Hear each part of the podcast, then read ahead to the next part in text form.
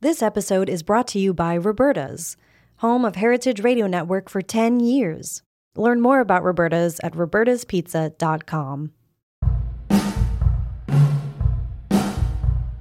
You're listening to season two of Fields, the podcast, with Melissa Metrick, Wythe Marshall, and Ali Wist.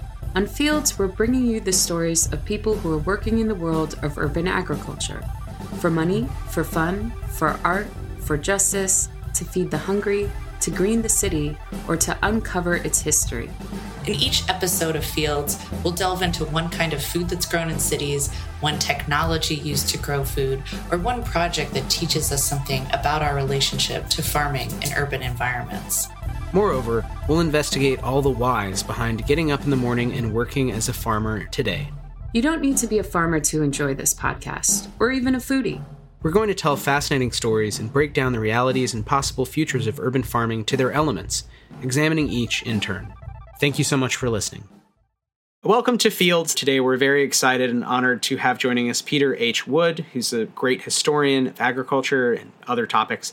And we're really excited to speak with him about his work and this is part of our ongoing series specifically about grains, uh, the history of rice cultivation in the U.S., and how grains have shaped cities and are reshaping uh, cities in the era of climate disruption. So, Peter, thank you so much for making time. Uh, we're really excited to speak to you today. Um, can you just give us a quick introduction? Maybe, uh, you know, what have you been up to over your your rich career as a historian?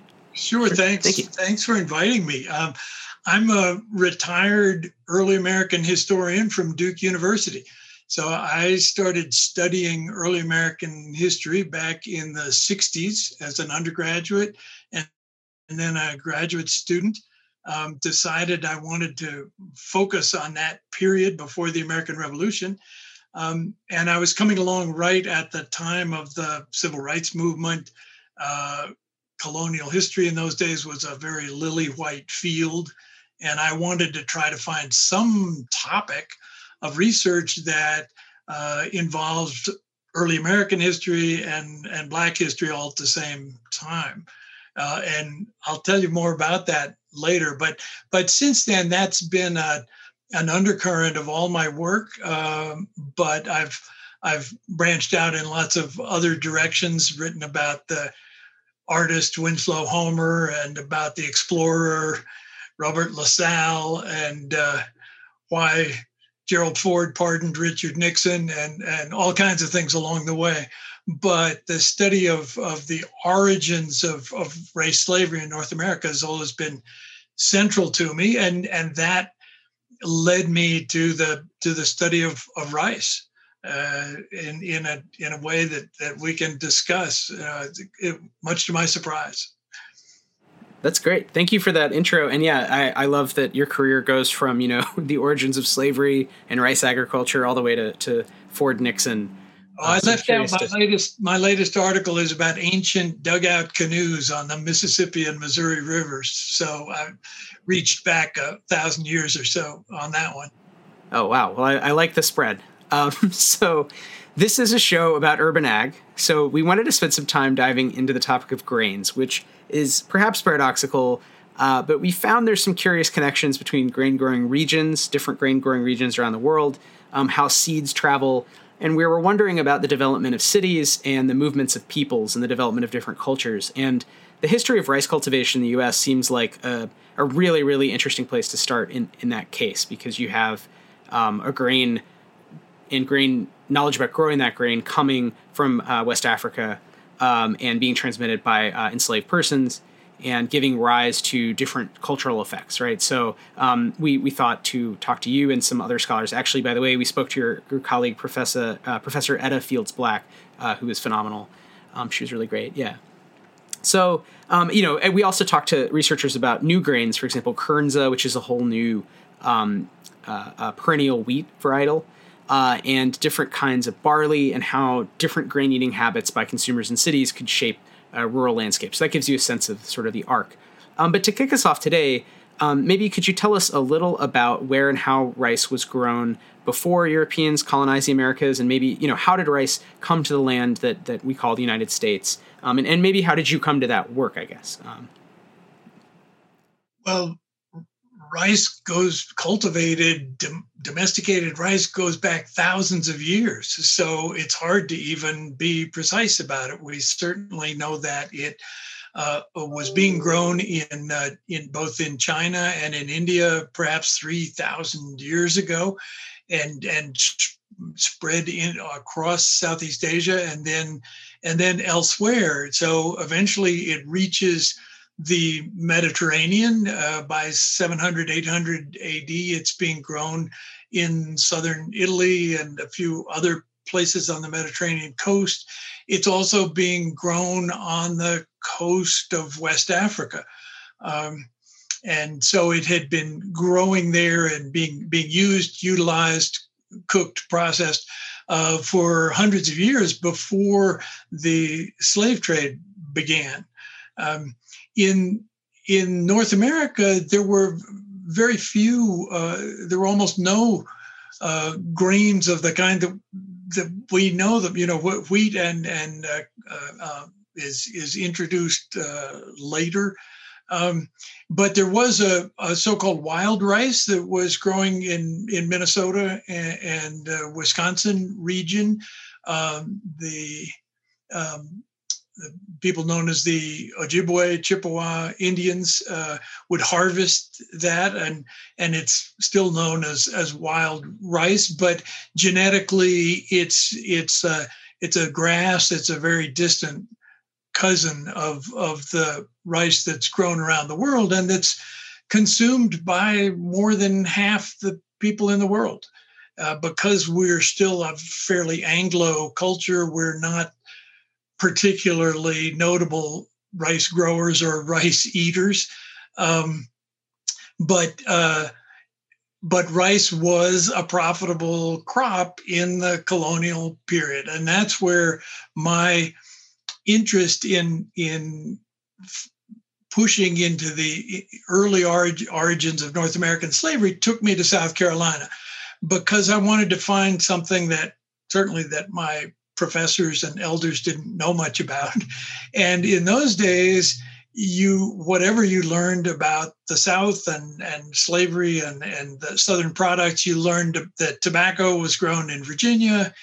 And then eventually cotton is grown in the deep South and creates the cotton kingdom that leads to the Civil War. But I literally had never heard anything about rice when I set out in 1970 to go to uh, South Carolina, um, and was was a little taken aback at first. I think to realize a that it was the blackest of the 13 colonies. It had a black majority, so the book that I wrote was named Black Majority. Um, it, it wasn't trying to say these were good folks or bad folks. It was just trying to put them on the map because that was literally unknown that that one of the 13 colonies was more than than half black. But it was also not known that South Carolina was by far the richest colony of the 13. Um, often, if you ask people about that, they assume it must be New York or Massachusetts. Um, South Carolina was much wealthier. But of course, it was extremely concentrated wealth in the hands of, of uh, elite white planters. But their money was coming through uh, slaves growing rice. And so, what I focused on uh, in my study was that earliest period. My my father was a doctor. I think I grew up thinking you should always try to figure out the cause of a problem. You know, if, if you're sick, I want to know when it started and when you first got these symptoms. And so, and and that was a that was a different approach from what was going on in the 1960s, where there was lots of emphasis on reworking 19th century slavery, rethinking the Cotton Kingdom and the Civil War, and and the after effects of that world, but but still not digging back to the deep origins.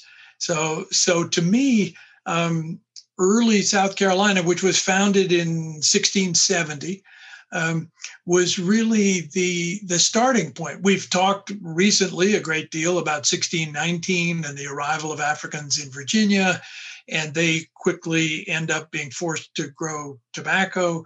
Um, and so uh, um, racial enslavement is, is earlier there, um, but it's much larger and more concentrated in South Carolina once that region takes off, and it takes off because of the introduction of rice.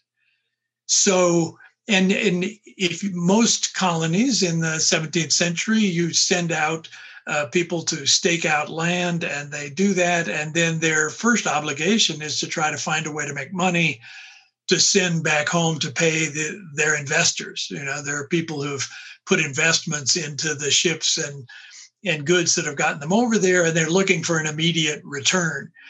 So the folks in London are the so-called proprietors who, who were given control of, of uh, Carolina uh, were telling their first settlers, you know, find whatever you can that will make us some money. And they they try various exper- experimental crops, um, not with great success. Uh, so they end up um, finding de- trading with the Indians for deer skins, and then Native Americans are able to provide them with deer skins. They're able to ship those back to to London, but they're still exploring. They're trying to get to know a new subtropical climate that they had no understanding of. I mean, they're they're looking at uh, palmetto trees, which they'd never seen in Europe. There, the rivers are full of uh, alligators, which they had never seen. It's a it's a strange environment for them.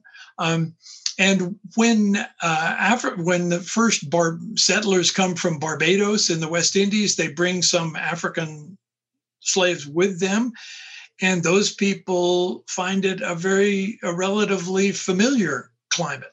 They've seen palmetto trees. They know how to make baskets out of uh, palmetto fronds. Uh, they know how to deal with alligators just the way they dealt with crocodiles. Um, they know how to use gourds just the way that native americans were using gourds but things that the um, that the englishmen had never really seen and they knew how to grow rice. Um, and it's uh, it's still a, a, an obscure and mysterious story as to how this actually gets started. But what was interesting to me in the looking back eh, over early South Carolina history was that it was assumed, and this is in the 1960s, oh, it must have been developed by white men you know that because that was the assumption about most everything in the atlantic world was that nothing really happened until the white folks arrived and then they straightened things out and fixed everything. So south carolina had a wonderful half valid myth uh, that they uh, lived with uh, about the seeds from madagascar. They had an elaborate story about a ship that had been to Madagascar and had some rice seeds on board, and it it uh, ran aground in Carolina. Or some somehow these seeds in the 1680s ended up there, and then the clever white folks figured out how to how to grow rice, and then they had this wonderful staple crop that that that would help them. Um, grow in their relationship to the English mother country. And that was basically an unquestioned assumption uh, when I came along. Um, and and the first thing I had to do was ask whether Africans knew how to grow rice. And yes, they did. And all along the coast of West Africa, I mean, there's even a portion of west of that coast which the slave traders eventually named the rice coast you know, because so much rice was being grown there. Um, and and so it, I found myself in the position of turning that proposition on its head. You know, we, I had been taught in school that this was unskilled labor that was being imported that was just going to do whatever the white folks told them. And in fact, it's quite the opposite. These people were being imported because they were skilled, because they understood how to grow a crop that could be incredibly profitable if exported to Europe. And why could it be profitable? Because it was the cheapest of the grains, all these different grains that you have been studying and and uh, educating us about, um, it was very quickly evident that um, that you got more bang for your buck out of rice. It was it was cheaper to grow and more nutritious, and therefore could be used um, as a military ration. You know, you could you could um, you didn't necessarily want it for yourself in your castle, but your your serfs and your soldiers uh, could be fed a diet of rice. Uh, it was easy to transport. Um, and and cheap and nutritious. And so all, all you had to do was convince your soldiers and workers that this was all they were going to get, and they would learn rice. You know, the we think of the English sometimes as eating rice pudding or something that that comes later. You know, it's only the the English knew nothing about about rice in the 17th century, and it seemed pretty clear to me, and I have stuck by this for 50 years that. Uh, that it's the Africans who show them how to do it. Not not every enslaved person being imported into the Carolinas it came from a rice growing culture. Um, but many did. And one of the, the documents that most intrigued me, even though it was later, you may have heard of the a famous ship called the Amistad. Uh, Steven Spielberg actually made a movie about it, but it was enslaved people who were being shipped to Cuba in the around uh, 1840. Um, and they have there's a slave revolt, and they on board and they sail their ship north, and they end up off the tip of of Long Island. Uh, and and now they're in abolitionist territory. There are a lot of people sympathetic to their cause. Three dozen of these people are taken into New Haven and interviewed by Yale professors and and folks who can who they get translators and they take little life histories of these people. And I I ended up I'm, I'm going to read this to you. I, I ended up putting this in a footnote in my in my book because I just went through these various. This is a random sampling of of 36 people. Obviously, it's small, but you would get sentences like this He was a blacksmith in his native village and made hoes, axes, and knives. He also planted rice. Somebody else, there are high mountains in his country. Rice is cultivated. People have guns, has seen elephants. Somebody else, he was caught in the bush by four men as he was going to plant rice. His left hand was tied to his neck, and he was 10 days going to Lomboko. Another one, he is a planter of rice. Another one, his parents are dead and he lived with his brother, a planter of rice.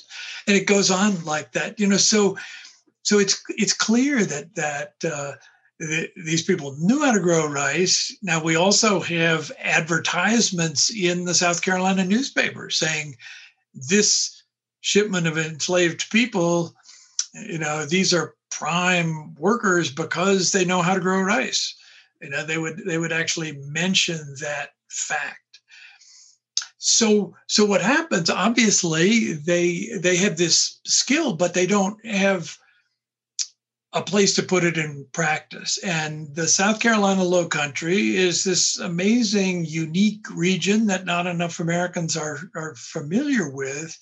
They, they only know it from golf courses at hilton head and things like that. But it's an extraordinary region stretching about 40 or 50 miles back from the coast that is there is lowland. It's absolutely flat. And so there are marshes everywhere. Um, and there were huge cedar trees growing in these marshes that had to be cleared out. So the first generation is put to work clearing land to grow rice. Um, the the they could sell the wood to um, to the West Indies where it was being used uh, to boil sugar, um, and they could let loose cattle uh, and hogs and to just browse in this rich countryside. They would put brands on them, and then eventually they would round them up and ship them to uh, the West Indies as as meat. So and then in exchange for lumber meat the, the things that they could get their hands on quickly they were bringing back enslaved africans who were pouring into the west indies. By the late uh, 17th century they're in jamaica barbados these british colonies are english colonies are are absorbing africans very rapidly. The the english the royal africa company is formed around 1670, just the same time that South Carolina is formed. And in fact, some of their some of the proprietors in charge of Carolina are also proprietors of the Royal Africa Company. So they're double dipping. You know, they're making money off of trading in enslaved Africans and in putting them to work in Carolina. Um, so, so in the late 17th century, I call this the terrible transformation. I mean, there there had been uh, slavery in Virginia before that. There had certainly been much slavery in the Spanish Caribbean, but it's only in this period in the late 17th century that the English really begin to buy into this idea that this is economically feasible and morally okay they need to get a lot of rationalizations from a lot of corrupt church leaders to make them convince them that it's morally okay. Uh, but but it's really in right around 1700 that this this takes off and they're by this time you know they've had people living there for 30 years they, they, it's a it's grown uh, strong enough, even though it's a tiny little colony, it's grown strong enough so they actually have enough money to be able to invest in bringing people directly from Africa. Uh, so instead of buying uh, slaves from the West Indies, they're sending ships uh, uh back and forth from Charleston. The, the city of Charleston is, is founded in 1680, 10 years after they get there. Um, and by before 1710, there is a black majority living there in this tiny little colony, which only has maybe 15, 20,000 people at the time. Um, but by that time, they have cleared these rice fields, uh, and and that process will continue as they acquire more land up and down the the coast.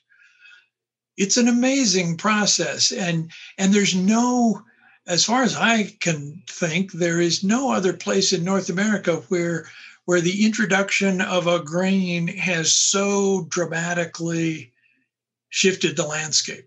You know, I mean, the plow that broke the plains in the in the uh, uh, in the West certainly alters the landscape drastically in certain ways, but but this is a real reworking of of thousands and thousands of acres and we can actually see it from outer space. You know you can you can, it's it's like the to me it's like the pyramids of egypt. The, these rice fields are, are, like the pyramids. They're visible from outer space like the pyramids. They're created by enslaved africans.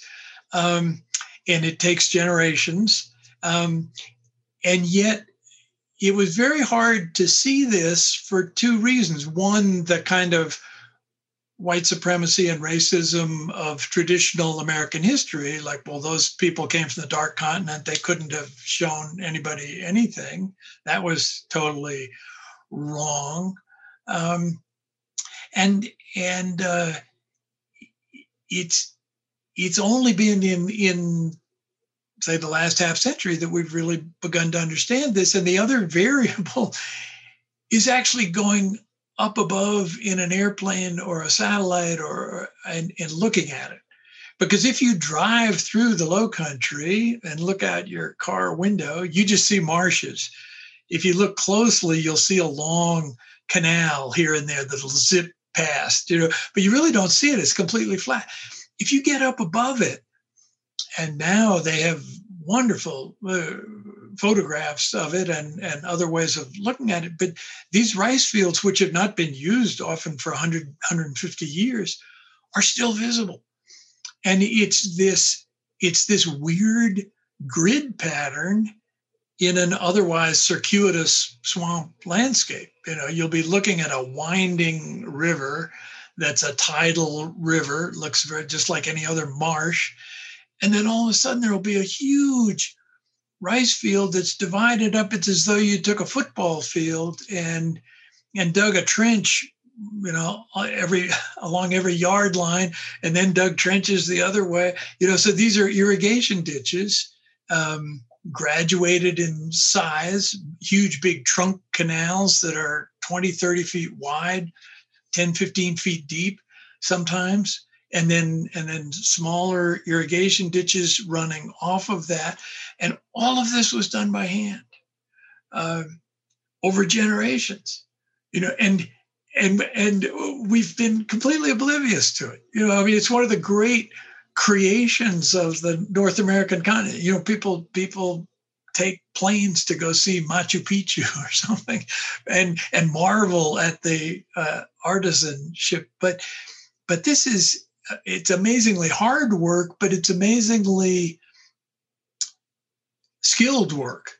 I mean, you don't you don't dig these canals and these so-called rice dikes that they would throw up uh, around around the fields to contain the water. You don't do that just by throwing dirt up in a pile. You know, you because then it would wash away with the first hurricane. You know, you you build that pile very carefully. You put clay on the outside of it in order to hold it in place.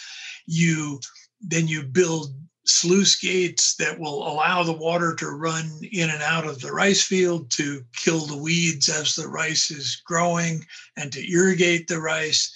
Um, and most of these techniques, including the very shovels that they used to, to dig, uh, most of these techniques were familiar in West Africa and transported.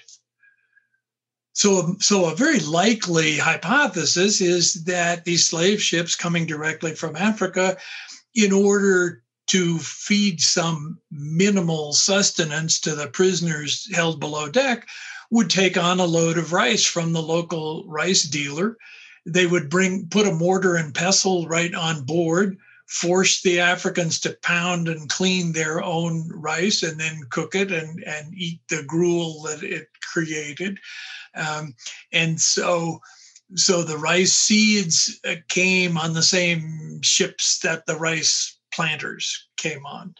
Um, and then, of course, that knowledge proliferates to other enslaved people who not from uh, the coastal rice growing areas and eventually to the white planters who by the time of the revolution are claiming you know i grew x amount of rice last year you know as though they were the ones who knew how to do it, um, and of course they they weren't. Uh, wow, that's such a, a, thorough and perfect answer. I feel like to that question, which is a very big question. Obviously, you could, as you've done, you know, write books about it, teach courses about it, but um, it's really it, it is a really profound story, and it's uh, deeply sad, and it's as you said, there's also something um, that, that's just bizarre about such a big transformation of landscape um, that then is is sort of missed and not appreciated and not um, discovered even by professional historians until uh, you know hundreds of years later. So um, thank you for for that summary. I mean, I think that's, that's part yeah. of that is a is a skepticism about uh, the southeast generally on the part of the nation. You know, very. I mean, now it's become a place for second homes and and tourist visits and so on, but when I first went there in the 1970s, it was, first of all, much more of the Black coastal culture, the so called Gullah Geechee culture of that uh, coastal region, was much more visible. Um, because now, because over the last 50 years, it's been steadily eroded by the selling of property. You know, the the the value of coastal property went up, second homes, golf courses, all these things. With extended hurricanes, some of that may drop back in the next 50 years, who knows? But but certainly in the last 50 years, there's been tremendous development along that uh, in that area that has obscured much of what was was there you know um, so so we'll we'll we'll see how that how that yeah. plays out yeah yeah can you tell us a little um, about uh, the the Gullah culture and links between you know rice growing, uh, mosquitoes, um, you know different populations coming from Africa, and that that unique uh, you know population that. Yeah, one one of the things that's happened in, the last fifty years with this pressure on the coast, uh, but also with the rise of, of African American politics and the Voting Rights Act and the civil rights movement, so on, is that the politics changed. And you had a situation by the 80s and 90s where there was Black representation in, in Congress. There was not a willingness to halt development by any means, but there was an interest in, uh, an increased interest in understanding this culture, both from the perspective of the descendants who were still living there and from the perspective of tourists visiting from the outside who were becoming more and more interested in the in, in, you know they had seen Porgy and Bess when they were kids or something. They had some vague awareness of of black life in the Low Country, but wanted to learn more. And so, um, in the last decade or two, with great labor, there was the creation of a thing called the Gullah Geechee Heritage Corridor, uh, which is uh, was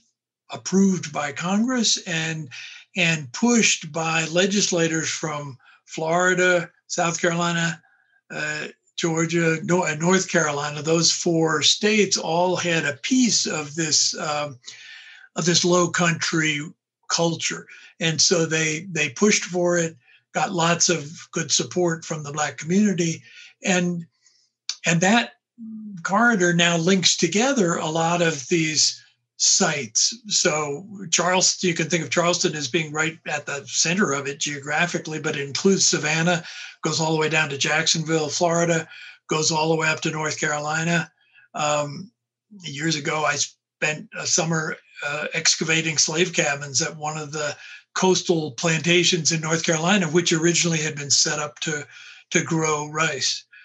Georgetown, South Carolina, which is north of Charleston, where all of uh, Michelle Obama's ancestors came from.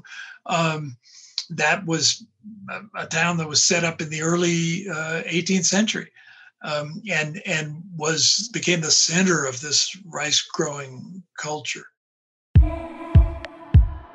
This episode is brought to you by Roberta's, home of Heritage Radio Network for 10 years. Roberta's was founded in Bushwick in 2008 and has become one of the most iconic restaurants in the country.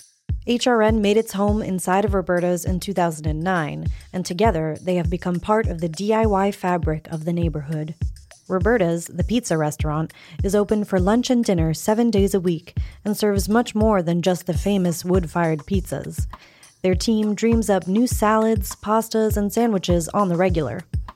Roberta's Tiki Bar is alive and well in the back garden, serving up frozen drinks in the summer and hot toddies in the winter. Stop by the bakery and takeout spot next door for fresh breads, sticky buns, and pizzas to go. And of course, there's the two Michelin starred Blanca tucked away in the garden for truly daring diners. But Roberta's also extends beyond Bushwick with multiple locations in New York City and now in Los Angeles. You can also find their frozen pies in grocery stores around the country. The spirit of Roberta's, like Heritage Radio Network, is everywhere. Here's to many more years of pizza powered radio. Learn more about Roberta's at robertaspizza.com. So, what has made it interesting to get back to your to your question is that the population became you it became the one place where you had a, a concentration of newly arrived Africans. Um, in Virginia, there were actually more Africans in the 18th century, but they were never the majority of the population. They were spread out. They were they were anglicized rather quickly in various ways. You know, they they learned to speak English uh, and and use it. Um, in you know further north in in New York, they they learned to speak Dutch you know, along the Hudson River, but but they were they were assimilated in certain cultural ways. Whereas in in the Carolinas, that didn't happen. These people were isolated on plantations. I would call them slave labor camps, but they were often isolated. Um, and some of these were on islands, you know, so they were really isolated. There were no bridges to these islands.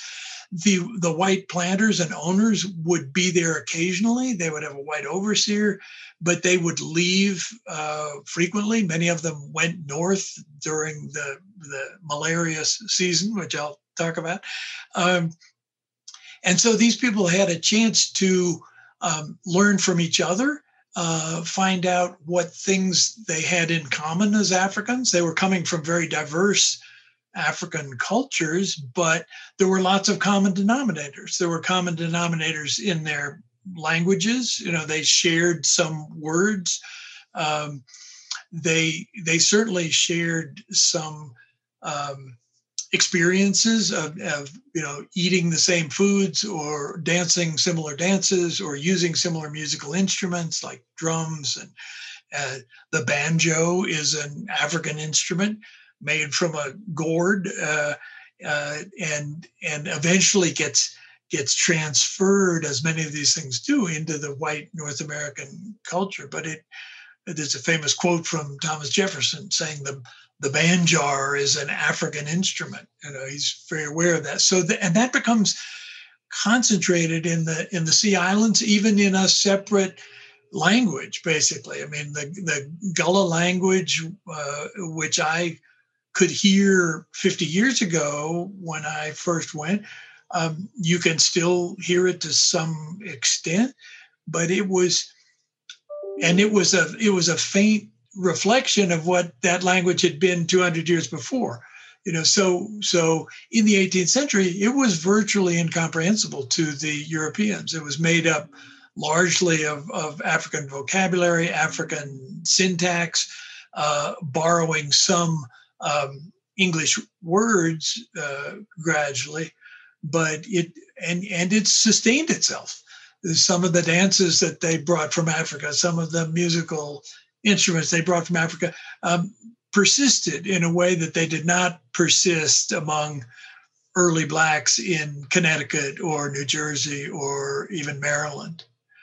Um, so, and and then that becomes a real um, uh, what can I say? Uh, a, a starting point for much of African American culture. You know, we often think of jazz coming out of New Orleans or uh, I don't know other other things, but but it's it's that concentration in South Carolina that that leads on to Black English more broadly, you know, a, a, different dialect. Um, black foodways come out of there. Um, this wonderful recent program, which you've probably seen called High on the Hog, spends a whole a whole session, a whole segment in South Carolina. Uh, because that was the, the hearth in a certain way for things that would eventually spread out across the South and then in the 20th century spread north into into some of the very urban areas that you're uh, studying and talking about you know so that you get you know you you've many of the urban gardeners you find in detroit and chicago uh, and uh, worcester massachusetts uh, have roots in in the deep south you know and they're people who grew up growing their own crops just the way their grandparents grew their crops because that was the way they had to feed themselves. One of the eh, many exploitations that the planters developed was that i will I will give you rations, but they won't be adequate rations. I'll just, but I'll give you time off on on Sundays to to work your own garden. So if you wanted to have healthy children, you you would grow your own okra and your own uh, uh, greens and and your own uh, crops. Wow, yeah, though that really brings it from you know you, you were sort of speaking about um, transformations of the landscape and culture you know that have happened since you started studying the subject in the in the Low Country, and you know you went all the way back and came forward again, and that's really great because I think it brings up you know a question we really wanted to ask, which is okay beyond you know the colonial period. um, you know, what do you think of U.S. agriculture today, including the legacy of colonialism in our food system? Uh, and do you have any vision for for improvements, things you'd like to see, things you've seen over your career? Um, and you sort of brought up some of them. You know, the, um, now there's more attention paid to urban growers, but of course there have been people growing their own food for a long time. Um, so I'm just wondering, in general, if it, from your perspective, you know, what do you see going on today, and how do you link that back to this long, devastating legacy of, uh, you know, enslaving people and then forcing them to do all kinds of different agriculture, uh, and how that's that's shaped lands and, and the food we eat. Um, that's a little vague, but you know. Well, the, I mean, we're we're we're learning, you know, and and it's been over these 50 years that agribusiness has become a a dominant phenomenon. I mean, I'll never forget uh, 20 years ago driving through the Midwest, which I had known well as a kid. Family farms were always these sort of romantic, idyllic places with their red silos. And now, if you drive through those regions, you can still see these old dilapidated farmhouses completely surrounded by soybeans for 20 miles or something. You know that the the idea it was not a family farm. It was a family farm until it was bought up by cargill or somebody. And and now it's it's this massive monoculture with all the the crazy social and and agricultural uh, impacts that that has had. And it makes me wonder I, I haven't tried to draw this straight line, and I'm not sure it's very straight, but the world that I've been describing of, of uh, widespread rice monoculture in coastal South Carolina, say in the early 18th century, is really the it's it's the it's the granddaddy of all this. You know, it's the it's the one place in in New England. You have family farms with lots of stone walls separating them, and and you know maybe they have a little bit of hired help, and but but and and certainly along the Hudson River, there's some bigger operations that actually exploited slaves. Um, but but this kind of incredibly profitable, incredibly exploitative monoculture um, was pioneered in in the Low Country.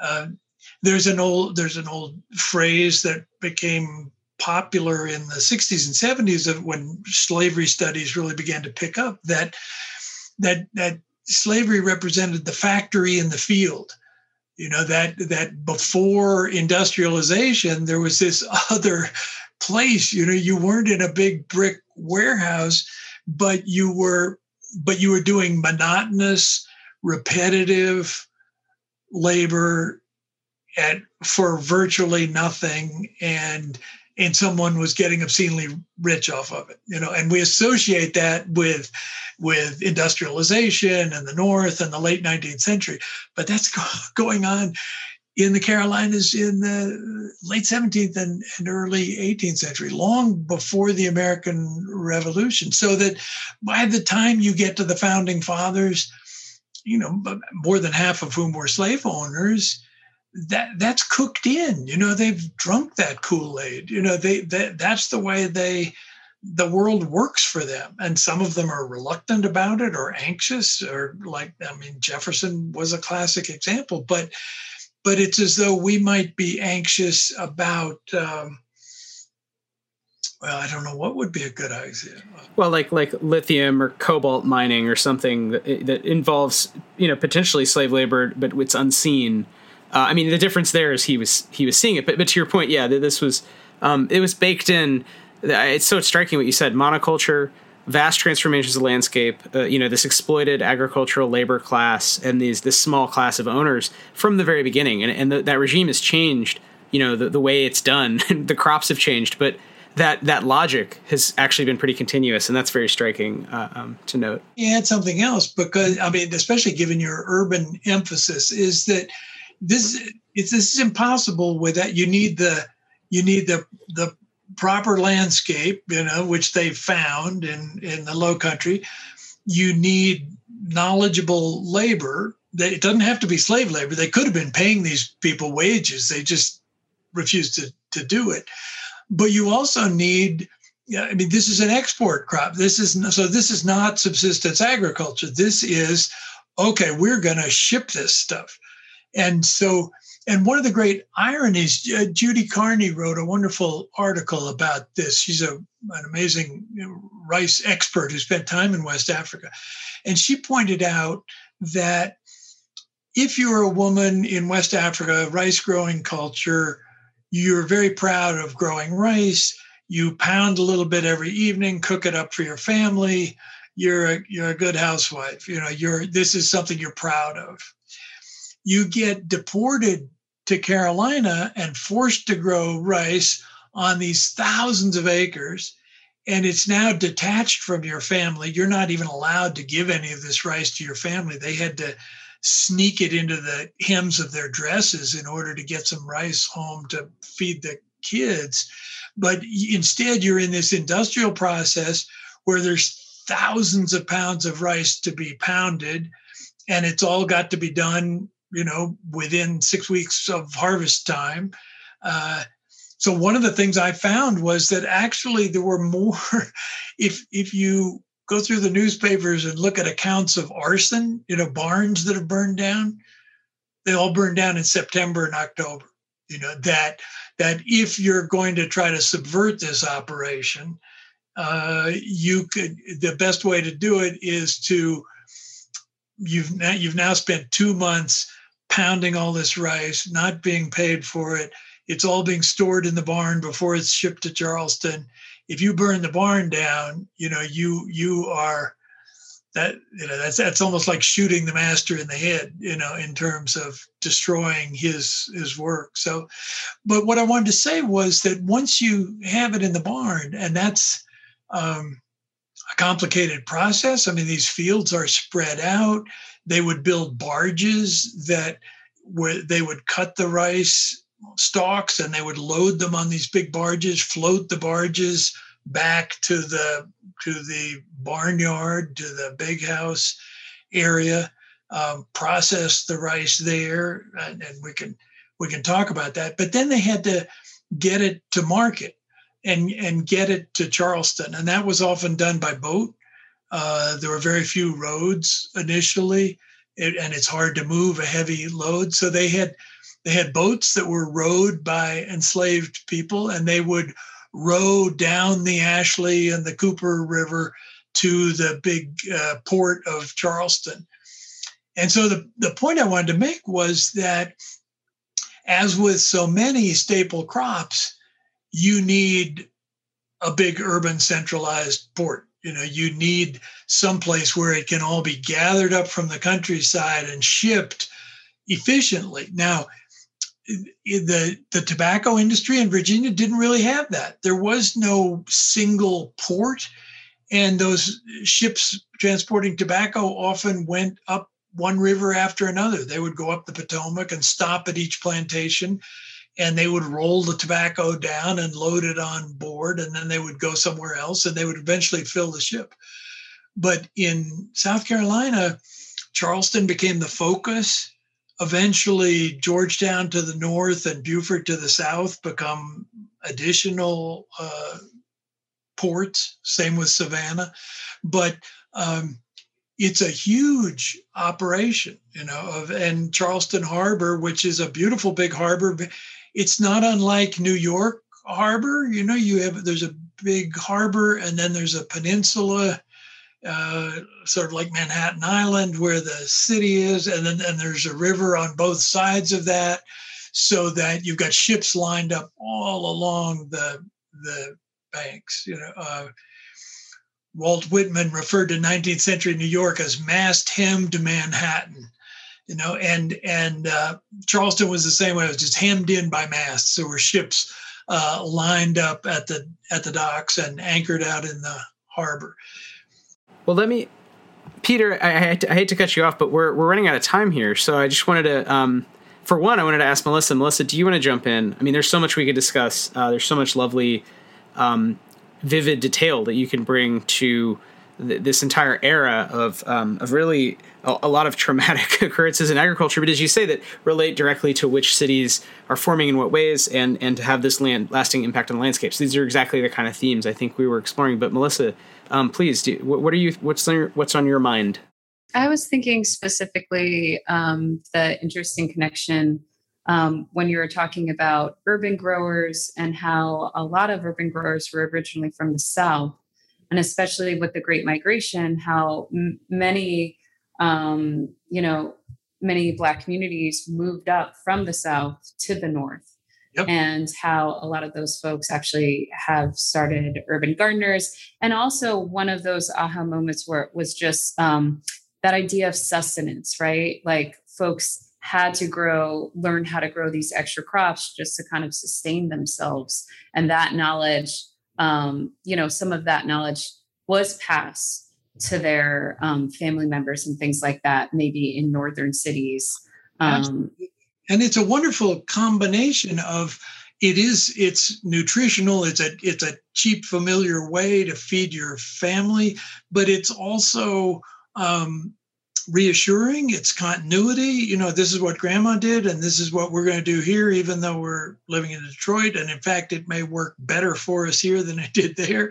Um, there's a wonderful scene in ralph ellison's invisible man um, where it's wandering through the streets of new york and there's a guy selling sweet potatoes uh, yams, you know, is slightly different, you know, but, but, and he, he says, I, I am, I am what I am, which, which is, and, and in Gullah, that means I am what I eat, you know? And so this, this idea that, you know, you really are the, you know, you, you, you can't live without without shrimp and without rice and without yams and without okra and by god you know if we can't get okra here in chicago we'll we'll find a way yeah well thank you that's um I, I mean, yeah, we, we really could talk all day, and I'm I'm really sorry to to, to end the interview, but uh, you know, time flies. I think just closing out one thing that um, we haven't really talked. We started talking about this a little bit, um, but just the idea of how um, climate change is going to change. Like um, uh, you talked about a little bit of how development has started to change these rice fields and how people are starting to um, acknowledge these rice fields, also just in the sense of um, being a part of uh, Black culture and also just um, the actually how the land has been transformed. And so I think um, I have a, a, couple of different questions. We were actually um, talking a little bit about this with um, um with uh, Dr. Um, uh, wait, sorry, Fields Black. Yeah, um, and she was mentioning the idea of you know what what to do with these lands, especially uh, because of the cultural heritage um, but also in the sense of um, climate change and how these lands are going to change with climate change and um, are folks talk, talking about you know saving these lands um, since you know climate change might really affect them. Um, but just your perspective on that in in the study of these lands um, and you know anything that you you know melissa i don't think we have a good grip on it yet. We have been so slow in our understanding of what's happening to us over the last 30 years and, and projecting it forward.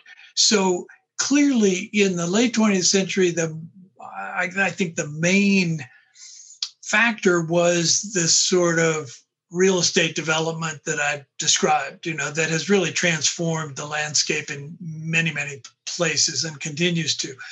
But I think for the first half of the 21st century, and God knows what comes after that, it's going to be climate change. It's going to be increased hurricanes, and it's going to be rise in sea level. And the low country is, you know, has a big X on its back. You know, that's that's traditionally where hurricanes hit most frequently. And if they hit harder and more frequently, um, and and if um, ocean rise is part of that, then who's to say? You know, there's a long article in the New York Times last week about um, rich white folks in Charleston raising up their lovely brick houses six feet to get away from the next flood. You know, it's a huge yeah. investment of a, half a million, a million dollars. You know, but so some people can afford to do that. But but for people living out in the country or or for um, for some of these smaller black communities, that that's not going to happen. So the whole ecology is is going to is going to change, I think, and mm. and some of it is going to go underwater. I mean, we've yeah. seen the maps of how half of Florida just isn't there 50 years from now, yeah. and there's a, a, fascinating place north of Jacksonville uh, called Fort Mose, which was um, it, there was a slave rebellion in South Carolina called the Stono Rebellion, 1739, and these people headed for Florida. The Spanish welcomed them, set them up in a fort, and about 40 years ago, an archaeologist discovered this actual fort. Uh, and it's now virtually underwater. You know, there's they're still barely working on the site, but they have to take pumps with them to work on it, and and uh, and so that that whole uh, that whole coastline is is uh, in transition. It what it what it means locally is that the salt water gets pushed further and further inland, you know, and that, you know, it's this wonderful vital interaction of fresh water and, and salt water and, and that as that shifts, that changes the whole ecology. So I'm I'm not Yeah. I mean it's yeah, it's kind of interesting. I, I mean, in in one sense, I'm wondering if the rice fields could actually be more of a barrier. Of course, like if they develop it, then there's going to be more property loss and all of this other thing. Um, but if if one of the senses of actually saving the rice fields could actually act as a little bit of a buffer um, instead of developing it, right? I don't know. Just just throwing thoughts out there. Just you know. Yeah, it's it's hard to know. I mean, I, I think it's a lot of it is going to hinge on insurance policies and you know whether people are allowed to build in places where they their house blows away in 20 years and then they collect insurance on it as though it's not their fault for having built there in the first place. You know we have incentivized that sort of crazy coastal development w- without an eye towards what's coming you know and and i, I think uh, we're only beginning to to rethink that. So it's it's you know, I was one of those people who thought that all of New Orleans would relocate after Hurricane Katrina, you know, I mean that, but no, of course you got to go back in, rebuild, start all over again and get hit again 10 years later. So we'll, we'll see, we'll see, but it's, there's going to need to be some drastic rethinking. Well, on that note, I think um, this has been really wonderful, Peter. I think we've learned a lot and I think you've, given us the deep background, exactly what we are looking for on sort of um, you know how rice came to the South and, and how it impacted the formation of cities and, and a lot more. Um, so thank you very much for joining us. Thank you. Thank you. It was a treat. Yeah. And could go on for a long time. Yeah. Before we hop off, is there anything you want to plug? Is there any short, you know, is there anything we should look out for? Uh, book, article, upcoming? I mean, we can certainly t- direct people to, to books you've, you've had out. I mean, anything you want people to, to, to be aware of? Um, I've, I've written a book called Strange New Land Africans in Colonial America, which is very accessible for public. It's a very short book.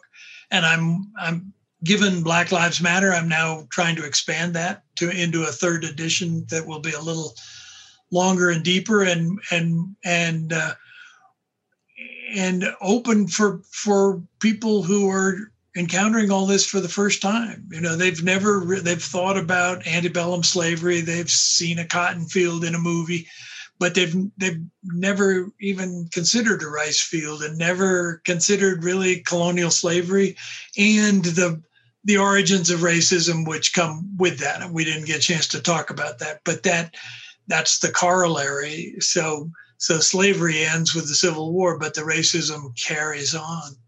Well, we'll definitely. Um, we, we might have to have you back on. We might have to have you and Professor Fields Black and do some sort of mega talk at some point, or work with another show that's focused on you know um, um, some of these issues. I mean, given that you know we're putatively show at urban agriculture, uh, it's still really great to explore these themes and available if you decide to push further. But it's fun chatting with you. I appreciate it.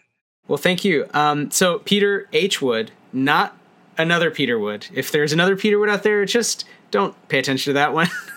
Look for the H.